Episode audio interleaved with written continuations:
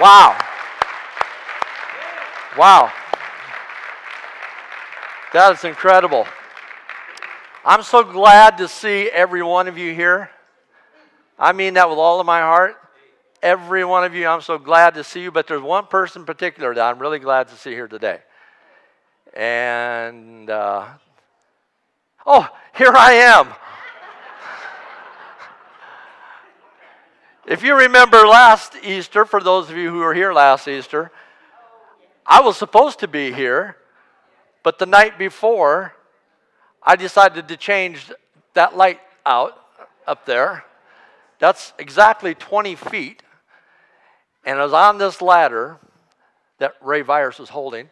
And uh, hey, I made Ray hold that ladder. And, uh, and he kept telling me, PG, don't do it. PG, don't do it. And uh, anyway, it started to move and slide and finally went down.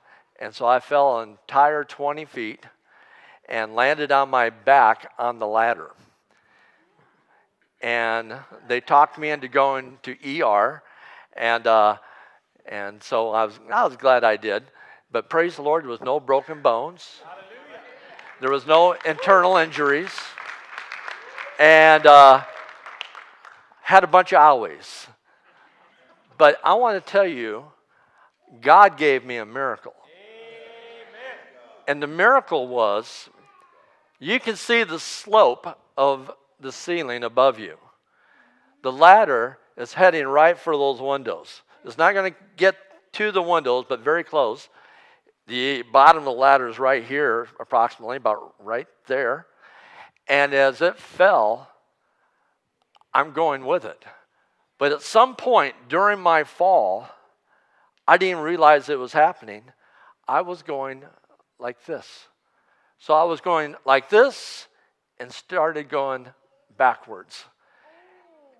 Now, if I would have landed on my face and what have you, who knows what would have happened? There's some medical people here. You probably think, first of all, that was stupid to get up there. Well, bypass that. Just give me the diagnosis, you know? And so I landed on my back, and uh, within about actually four or five minutes, I got up and began walking. And I thought, I- am good. I'm good. I don't need no ambulance. You know, I, I don't need a rescue squad to come. And, and uh, then I got a little bit dizzy, and they said, Well, you don't have a choice anymore. Boom. So Sunday morning of Easter, and, and Neil, Neil comes, our associate pastor, my son, and he comes to the hospital and said, you know, like, wow, dad, I can't believe this. I got the neck brace on and going through MRIs and everything else. And uh, he says, should I prepare for tomorrow? I said, you should prepare.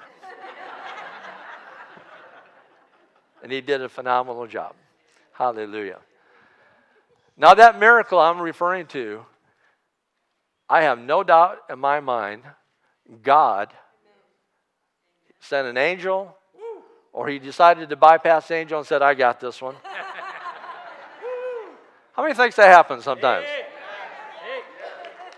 And he brought me this way against the momentum that I should have had to keep continuing that way. Now I tell you all that because God is still performing miracles today. You may have came here today in need of a miracle. Well, if you're looking for me to help you with that miracle or anybody else, we don't perform miracles. But we know someone who does. And we have the faith to believe that with him all things are possible. Throughout Scripture, we have seen miracles upon miracles upon miracles. And so we gladly give the report, a good report, that nothing is too hard, nothing is too difficult for our God to do. And if you're in need of a miracle, then I'm going to ask that today you would just uh, ask the Lord, Father, you know what I'm in need of. And that's the purpose of today is to really, first of all, I'm going to give you about five reasons why we are here today. And it's all about celebrating something. So the first thing that we're going to celebrate is that, man, Jesus Christ is our King. Yeah.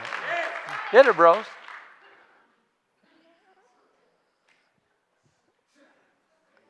Hallelujah.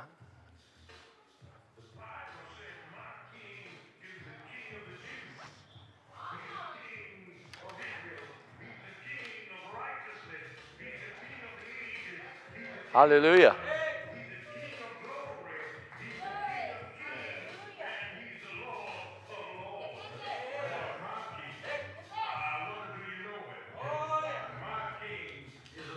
Amen.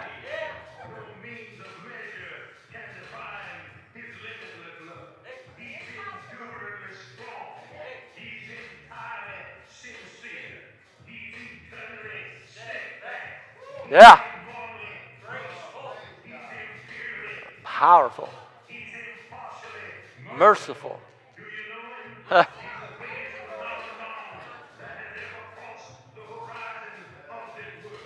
Hallelujah.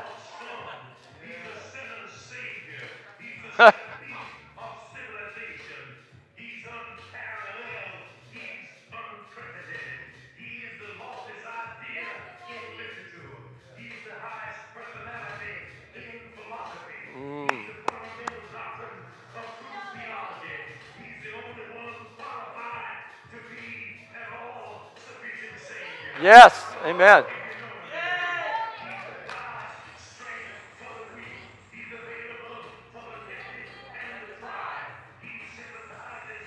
Woo, yes.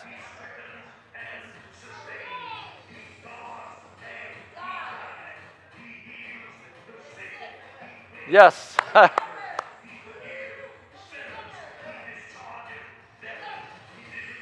Captive.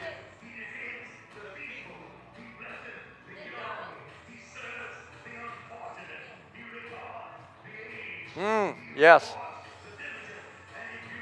Hallelujah. Jesus, Jesus, Jesus, Jesus, Jesus. Yes.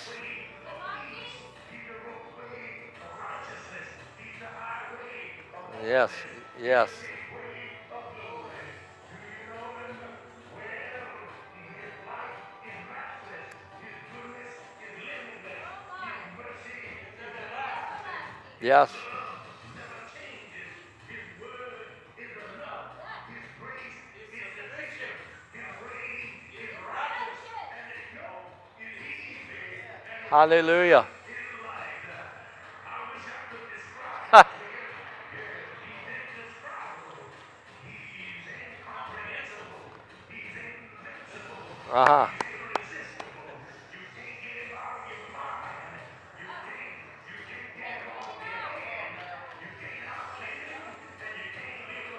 Yes.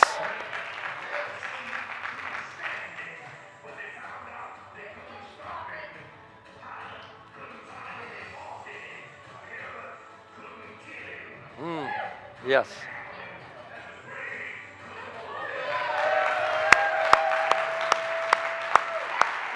Woo. Hallelujah. Hallelujah. Thank you, Jesus. Thank you, Jesus. Hallelujah. Hallelujah. If you haven't figured it out by now, we're just a little bit radical here about the one that we know has saved us, sanctified us as our soon coming King. Now, if I was to say, go Ohio State, the roof would be blown off. Go Buckeyes. If you're in Iowa, where I'm from, you go, go Hawkeyes and everyone's all excited. And I mean, they are just, you know, if you're in Michigan, you go, go Hawkeyes. Praise the Lord. So it's okay to be radical about Jesus who saves your soul. And he can put the points up on the board too, by the way. Praise the Lord. Praise the Lord. So we are here to celebrate Jesus Christ our Lord and Savior, and He is our King. Praise His name. Let me tell you what else. Amen. We are here today. Our purpose is to honor his sacrificial death that afforded us forgiveness. How many received the forgiveness of your sins by your Savior? Then, hallelujah, we celebrate that. And the power of his resurrection. Number three, we're here to experience the lost and found box. How many was lost Amen. in the box and you got found? And you got taken out of the box. I made that up, by the way. You're no longer in the lost and found box. Number four, we're here to purpose, our purpose is to get our eyes off of the horizontal and onto the vertical. When you are looking this way, which we all do normally, we look at who we are, we look at our circumstances, our situations. Some of you came in here today, and there's a lot of us here, so it's on, you know, undoubtedly there are those here with issues. You came here with a health issue. You came here with a marriage issue. You came here with maybe a drug problem, alcohol problem. Maybe you came here with, with a, a job that you know is just teetering. You're not making enough money. It's your horizontal. It's what you're seeing all the time. Jesus was placed up on a cross, and even those who despised him had no other choice than to look up. It reminds me when it says in Scripture that every knee shall bow and every tongue shall confess. I always think about that when Jesus is on the cross. You know, if we even look at our own cross, it's elevated up there a ways. It's so that we look up. It's better to look up than to look horizontal. Because when you keep looking at bad things that are horizontal, well, it's just going to weigh you down. But if you look up, if you change your horizontal to your vertical, oh hallelujah. In fact, you know what it says in uh, it says in scripture in Acts chapter 3 about looking up, raising your eyes. In fact, uh, and, and to look at at the person you need to look at. Listen to this. One day Peter and John were going to the temple at the time of prayer at 3 in the afternoon. Now, a man crippled from birth was being carried to the temple called Beautiful where he was put every day to beg for, for those going into the temple courts. When he saw Peter and John about to enter, he asked them for money. Now, listen to this.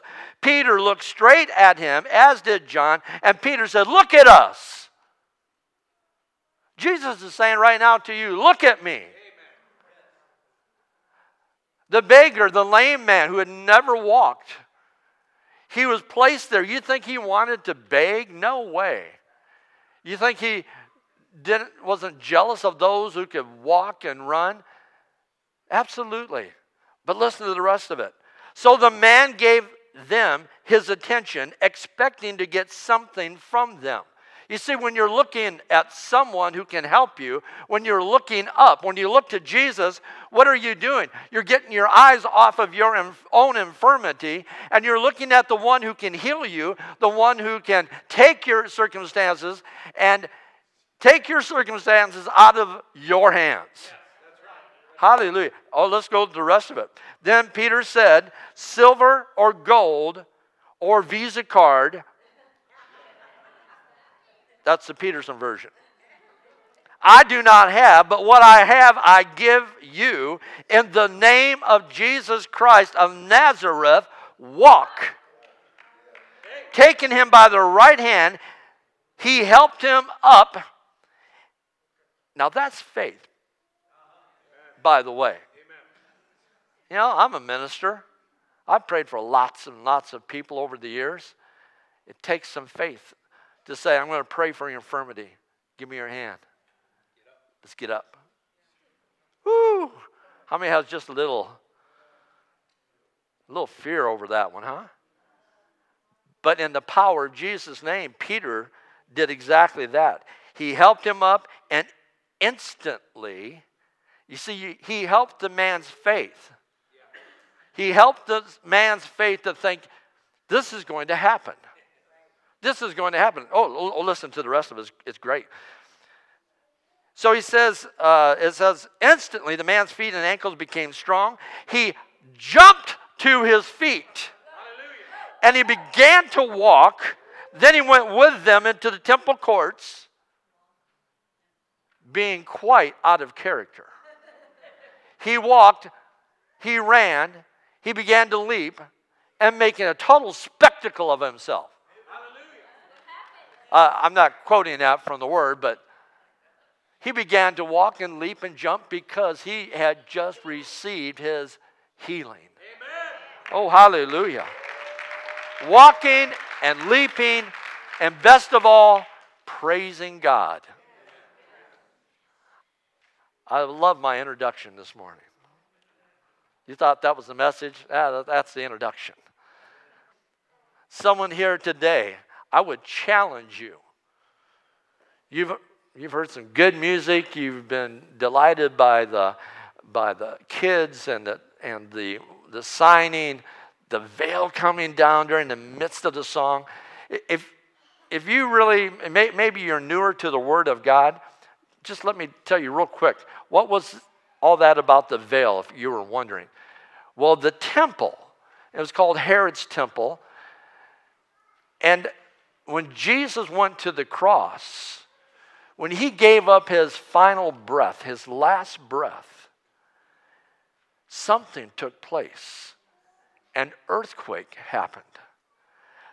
The sky became black.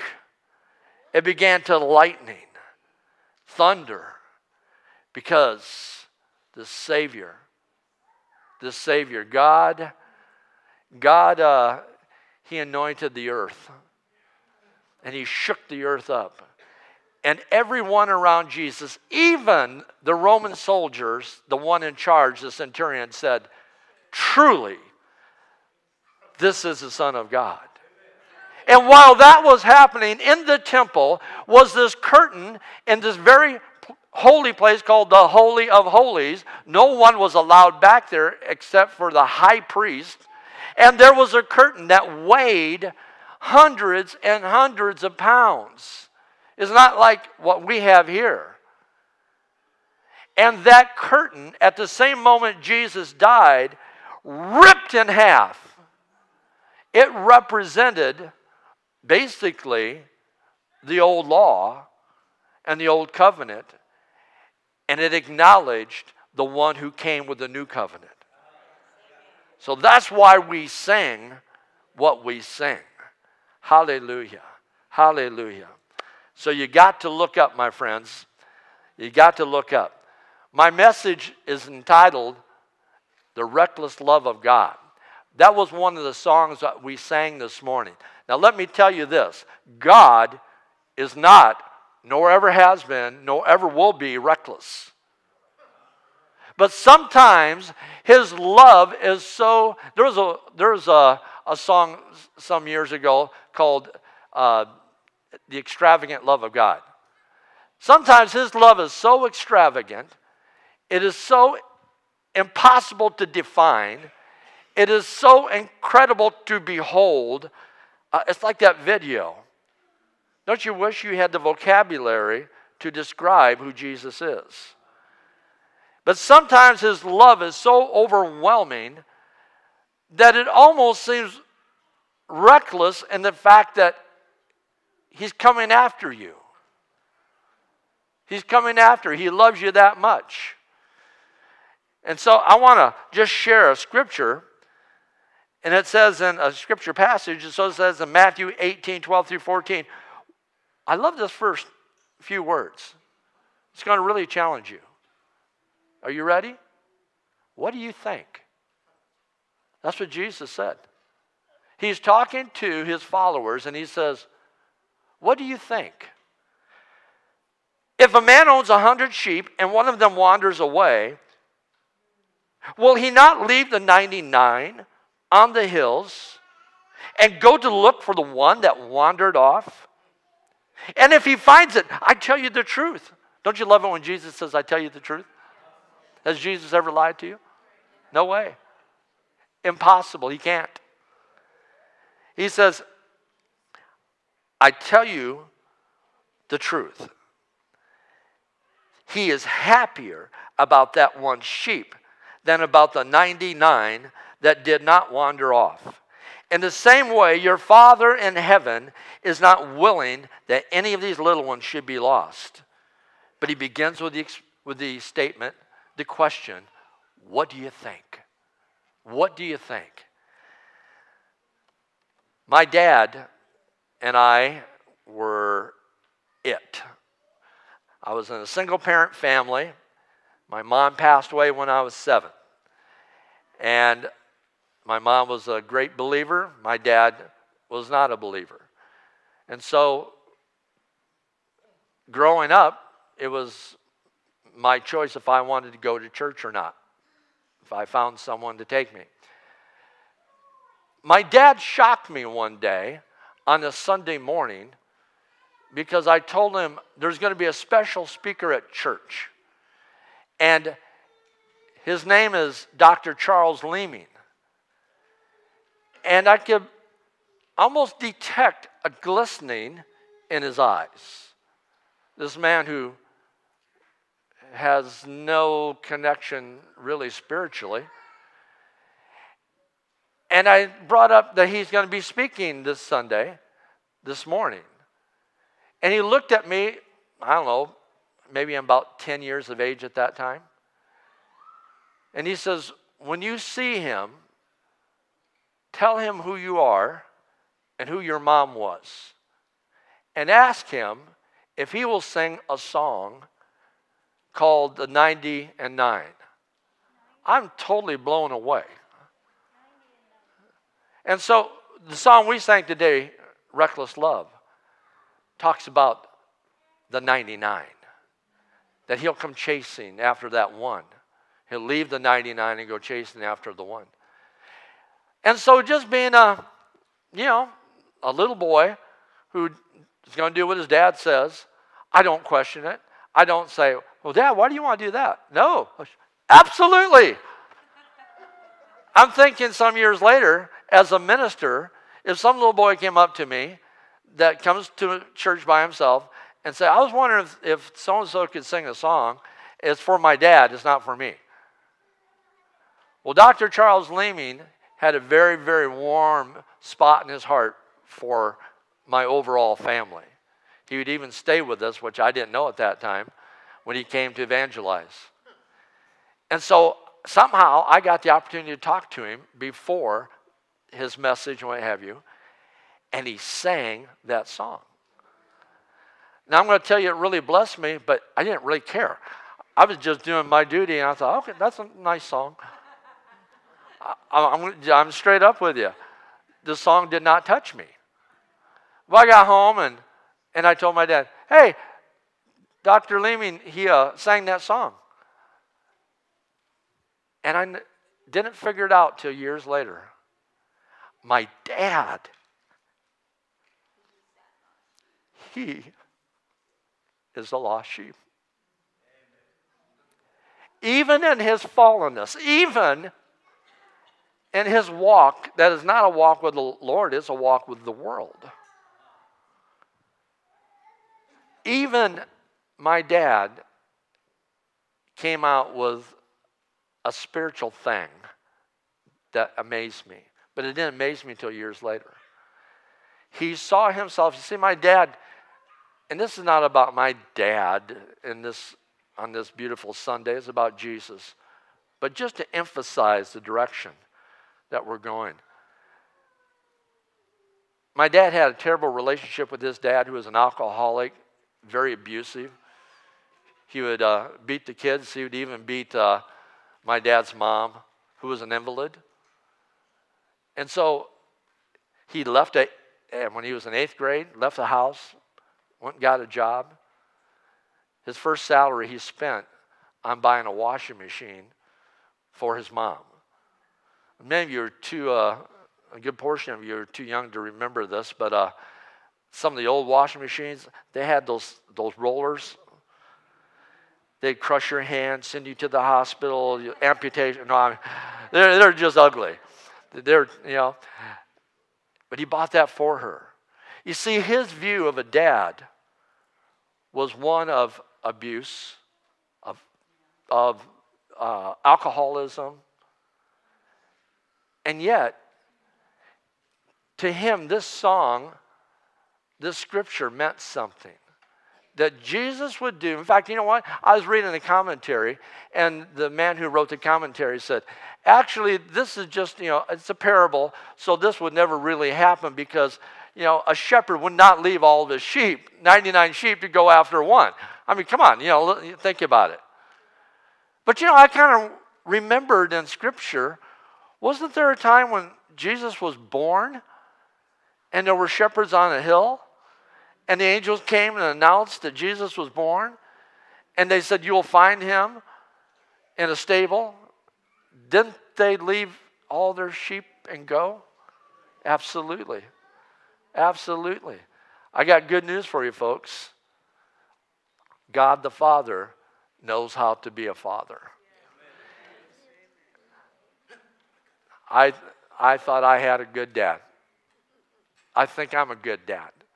But no father here compares to the Father in heaven.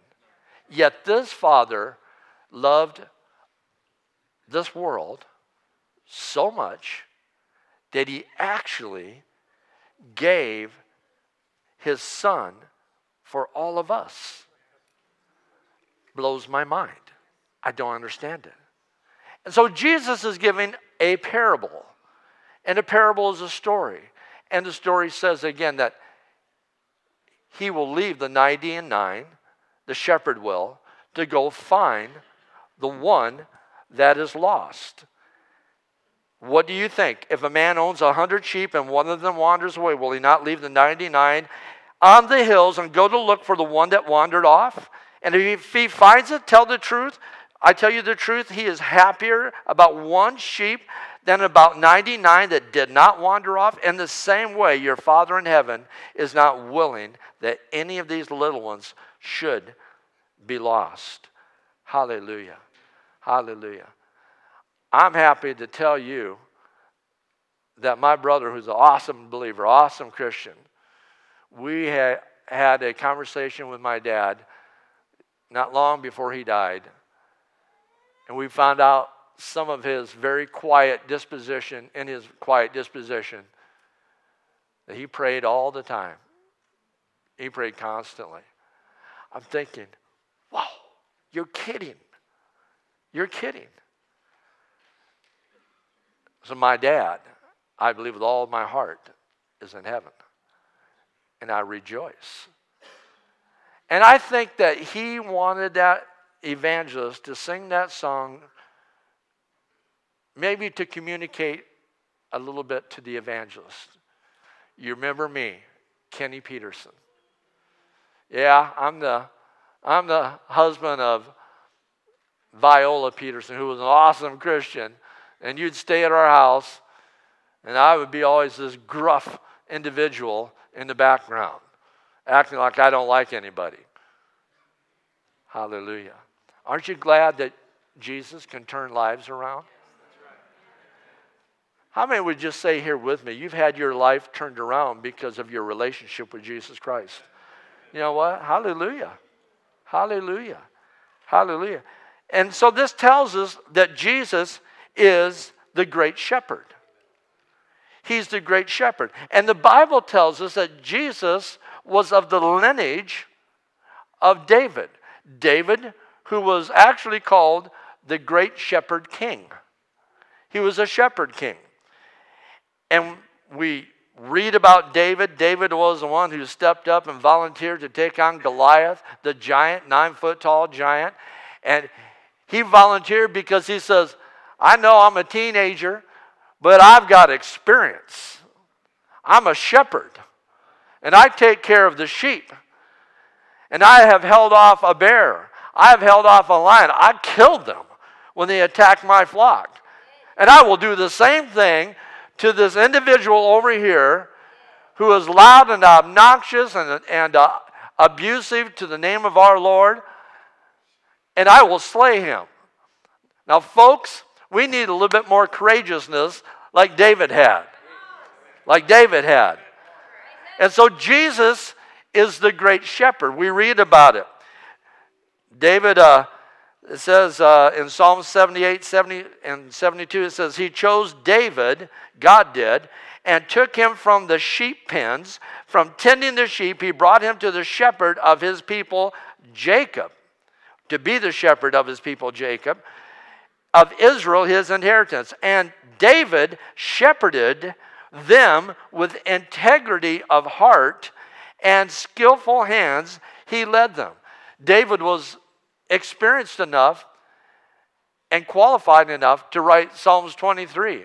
We won't share the whole psalm, but it begins The Lord is my shepherd, I shall not want. And then in Hebrews 13, the last verses, it says, May the God of peace, who through the blood of the eternal covenant brought back from the dead our Lord Jesus, that great shepherd of the sheep. Who is Jesus? He is the great what? Shepherd of the sheep. And may he work with us in what is pleasing to him through Jesus Christ, to whom, whom be glory and power forever. Now, here's a strange thing. We read a lot about Jesus being a shepherd. He says, All the, the sheep, how many here is a sheep? Yes, you are. The sheep know my voice. Do you know the voice of the Lord? The sheep know my voice because he's the shepherd. But the craziest thing Jesus was a shepherd and he was a lamb. He was both. He was a shepherd and yet he was the lamb. And the only way for salvation to take place in the world was for the shepherd to become a lamb and to become a lamb that was going to be sacrificed. Again, if, if you're maybe uh, haven't not a Bible reader, you really haven't had uh, you know much Bible reading in your life. Jesus came to die for us, and he was referred to as the Lamb of God. Jesus was sent by his Father, who said, "You know what? I'm sending you as the Lamb." How many remembers the story in the Bible about Abraham, who took his son up to the mountaintop, and there he was going to sacrifice his son. What was that son? He was a lamb, in a sense. But hallelujah, he got delivered. Jesus didn't get delivered. Jesus loved me so much, I, I can't begin to tell you how much he means to me. He gave up his life for me. Two weeks ago in France, a military police colonel was involved and they're also involved with policing the, the local cities. And there was a hostage situation. And a young man, about 22 years of age, connected with ISIS, had already killed two people and wounded a few others. And he was in a building and he had hostages. They were negotiating, and all the hostages were released except one hostage. And this police colonel volunteered, I'll go in there. Here I am. You got a police colonel. I, I'm going to go in. Just let the hostage go. And that took place, and within a short time, the terrorists shot and killed the colonel. And now he's being heralded around the world for his bravery and his sacrifice. The Bible says, No greater love hath a man than he who will give his life for another. Jesus gave his life for me. This colonel, I have nothing but incredible respect, admiration. But while he gave his life for a few, Jesus not only gave his life for all of us, I want you to hear this. He not only gave his life for all of us, all of our sins. I want you to think for just a moment. I know it's a negative thought, but think of all the sins that you've ever committed. There's probably some you not even share because they've been so horrendous. I've got thought, things I don't want to share. I think that speaks for every one of us here, doesn't it? When Jesus died, He was not only dying for the people in the world, all of their sins was upon him. There have been those before who said that Jesus died a quicker death on the cross than most because of all that he was bearing upon himself. Your ugliest sin, Jesus died for. That is reckless love. That is kind of the best definition of love that almost in a way doesn't make sense. Why would you? What the police colonel did was somewhat reckless. He didn't know this person, but it was his he felt his job. And also, I think he probably had a love to some degree for that person, this woman who was allowed to leave. Now, folks, have you encountered the reckless love of God? Because if you haven't, man, you need to. You need to. Why? Because why carry around the weight, the guilt of life when you could be set free? And then the Bible says, He who has been set free is free indeed. That's what the Bible says to us. And today, He's able to make you free. What is able to make you free? The reckless love of God. Hallelujah. I know the kids are waiting and they're being awesome this morning. And they're waiting to get out there and do all their fun stuff outside. But before we do, and, and uh, Linda, maybe if I could ask you to come to the keyboard. I want to ask you today have you encountered the reckless love of God? I love that lyric in there that He'll even leave the 99 to come find you. That's how much He loves you. If you would this morning, if you give me just a couple moments, I want to ask you this. If you were to die today, do you know where you would go?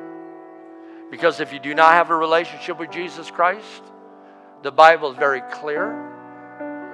And unfortunately, there's been some talk in the news here the last couple of weeks that possibly hell doesn't really exist.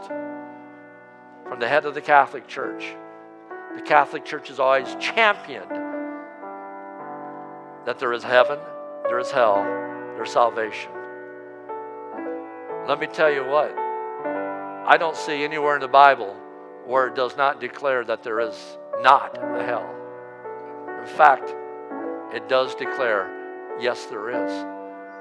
And if you don't know Him as Lord and Savior, it grieves my heart, but that's your destination.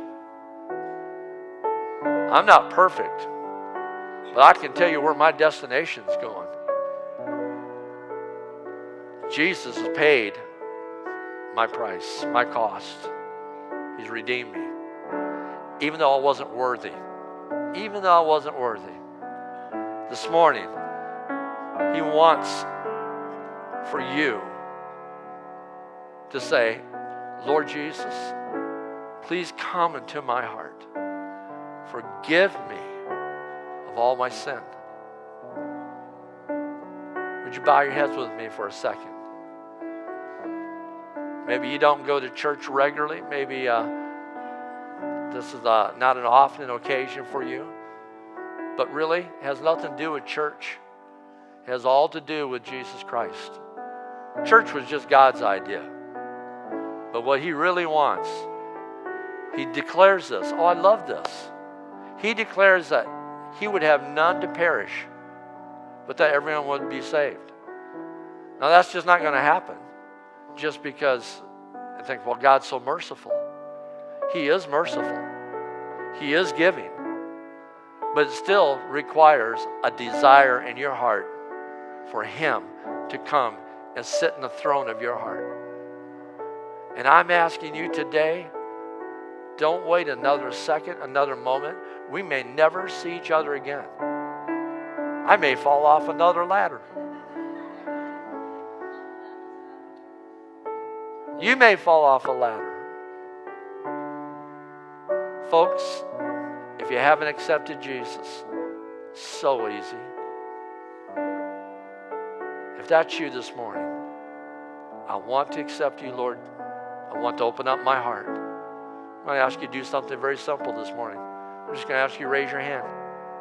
And I'm going to pray at the very conclusion. Anybody, real quick? Thank you. Anybody else this morning? Hallelujah. God bless you. And you. Yes, thank you. Anybody else? There's a lot more that goes along with this. Thank you. Thank you. Yes. What goes along with this whole process is taking it beyond today. The having a relationship with Jesus. But it'll be the best thing you've ever done. There's several here this morning, but would there be anybody else? Real quick, one last time. Hallelujah. Hallelujah. Praise the Lord. Praise the Lord. We're going to pray. For those of you who raised your hands, in fact, I'm going to invite the whole congregation here today to pray this with me because it does good for a believer just to reaffirm his, her faith. So this morning we're going to pray aloud, and especially if you've raised your hand, this is the beginning of your journey. It ain't the end. You need to become a person who is who begins to read his Bible, her Bible, who walks daily with the Lord. And what's so awesome is that the closer you get to him, the closer he will get to you. And it's a phenomenal ride, let me tell you what. Hallelujah. He took a little boy who went to church by himself and he allowed him to know him in his fullness and one day would put a call on his life to become a preacher, a pastor. Can't understand it. Didn't deserve it. But he did it. The reckless love of God. Hallelujah. Folks, would you repeat this after me for those of you who would just like to reaffirm your faith today, or maybe this is the first time. Father God, I thank you so much for your love that is more than I can comprehend or understand. I thank you for your promises of eternal life with you in heaven. And I want to give you my heart. I'm asking that you would come, sit in the throne of my heart. And Lord, I'm asking, please Forgive all my sins as far as east is from west. Help me to follow you now. Put a brand new spirit within me. I'm tired of the horizontal and I'm putting on the vertical. I'm looking to you as the author, as the finisher of my faith. And everyone said, Amen. Amen. If you made that decision for the first time today, I'd love it if you just came up for a few moments and just say, Hey, Pastor, you know what? I made that, that decision today. I'd love that. I'd love that. If you don't with me, find another, you know, another Christian. And begin to say, Hey, I want to let you know what happened to me. And maybe that person will help you get you on the road to becoming a strong believer. How many? How many would say amen? Hallelujah. Thank you so much for being here. And we are ready to let the kids go outside. The most important thing is Jesus is risen. Hallelujah. Hallelujah. God bless you. And Ray is in charge outside, so